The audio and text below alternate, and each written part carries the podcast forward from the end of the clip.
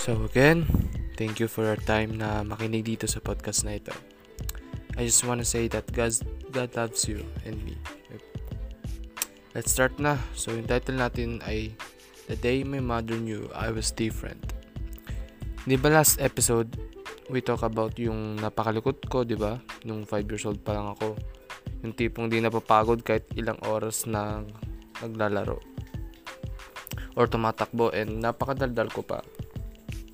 I don't really don't remember kung kailan eh. But I asked my mother kung kailan ako na-diagnosed. And she said, na 6 years old ako nun. So, na-diagnose na nga ako na meron akong mild ADHD. Meaning yan ay Attention Deficit Hyperactivity Disorder. Ayan yung meaning niyang ADHD. Nung nalaman ni mama yan, nagpa-therapy kami ng ilang years. Nakalimutan ko na yung years basta yun. na-diagnose na ako. And the doctor also found out na late din fine motor ko. Kung di siguro ako ng therapy, di ako marunong magsintas kayo ng sapatos. Legit lang, di talaga ako marunong. So, big shout out sa mga nag-therapy sa akin. Ang isa pang nakita sa akin ay pag pinakain ako ng chocolate ay di makatulog sa gabi ng maaga. Or I will be totally hyper and kapag nakain ako nun, mabilis akong magwala or magalit. I remember na binabalot pa ako sa kumot nun para kumalma ako. Or minsan minamasaya ako pag nagagalit. Because I don't know how to control myself when I was angry. Kaya thankful din ako sa mother ko na nag-aalaga sa akin at nagpasensya. I really couldn't find a mother like her that God gave for me. Even now, I still need her. I feel kapag di niya ako pinapaalalanan ay incomplete buhay ko. Quick trivia guys, medyo forgetful kasi ako sa mga bagay-bagay. Kaya yun. So, let's get back to the story. So, 6 years old ako, grade 1 na ako noon ah. And I remember na kapag sa school ay kapag ako kapag di ako nakikinig or nagfo-focus, pinapatakbo ako ng teacher namin. Noon may kasama ako noon eh kasi na-diagnose din siya ng ADHD. sorry guys, sorry. So, we kind of bond na.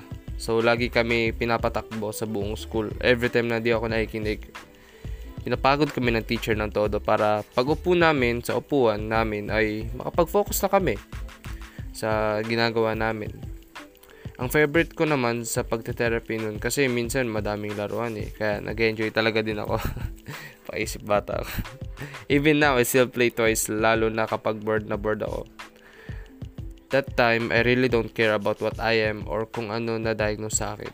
Pero as times goes by, ma-learn mo din to care and accept what you are. So guys, I just want to say something before I end this podcast. So, napakabilis eh, no?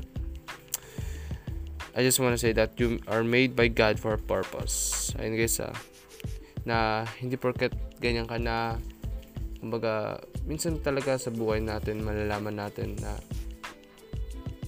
may sikreto or hindi mo minsan ma-accept. But sometimes you need to accept talaga yung reality na ganyan ka na. Pero remember that God made your purpose nga lagi. Lagi ko sasabi kasi minsan na, na di-disappoint din ako. Ba't, ba't ganito ako? Di ako mapag-focus. Ako pag-alam maigi dahil nga may ADHD ako. Pero I really accept that na ginawa ko ni God. I was fearfully and wonderfully made by God na ginawa niya ako for a purpose. Na hindi lang enjoy yung sarili ko, di ba? So, ang dami-dami kong nasa isip pero I try ko to, to contain yung yung words ko sa isang episode lang. So, yun. Thank you, thank you talaga for listening until the end of this podcast kahit napaka-saglit lang. I, I hope you have a good morning or good night or maybe good afternoon. Basta always trust God ah. Yan. Kasi if you do not trust God, wala. Parang empty yung magiging buhay mo. So, as the times goes by, as the episode goes by, malalaman nyo how I learned to accept myself and to trust God. Yan na. So, abang kayo ulit for the next episode dahil maganda ang topic natin. Kung maghahaba ako lang, gawin natin mga 24 minutes. Yan. So, see you guys in the next episode. Bye-bye.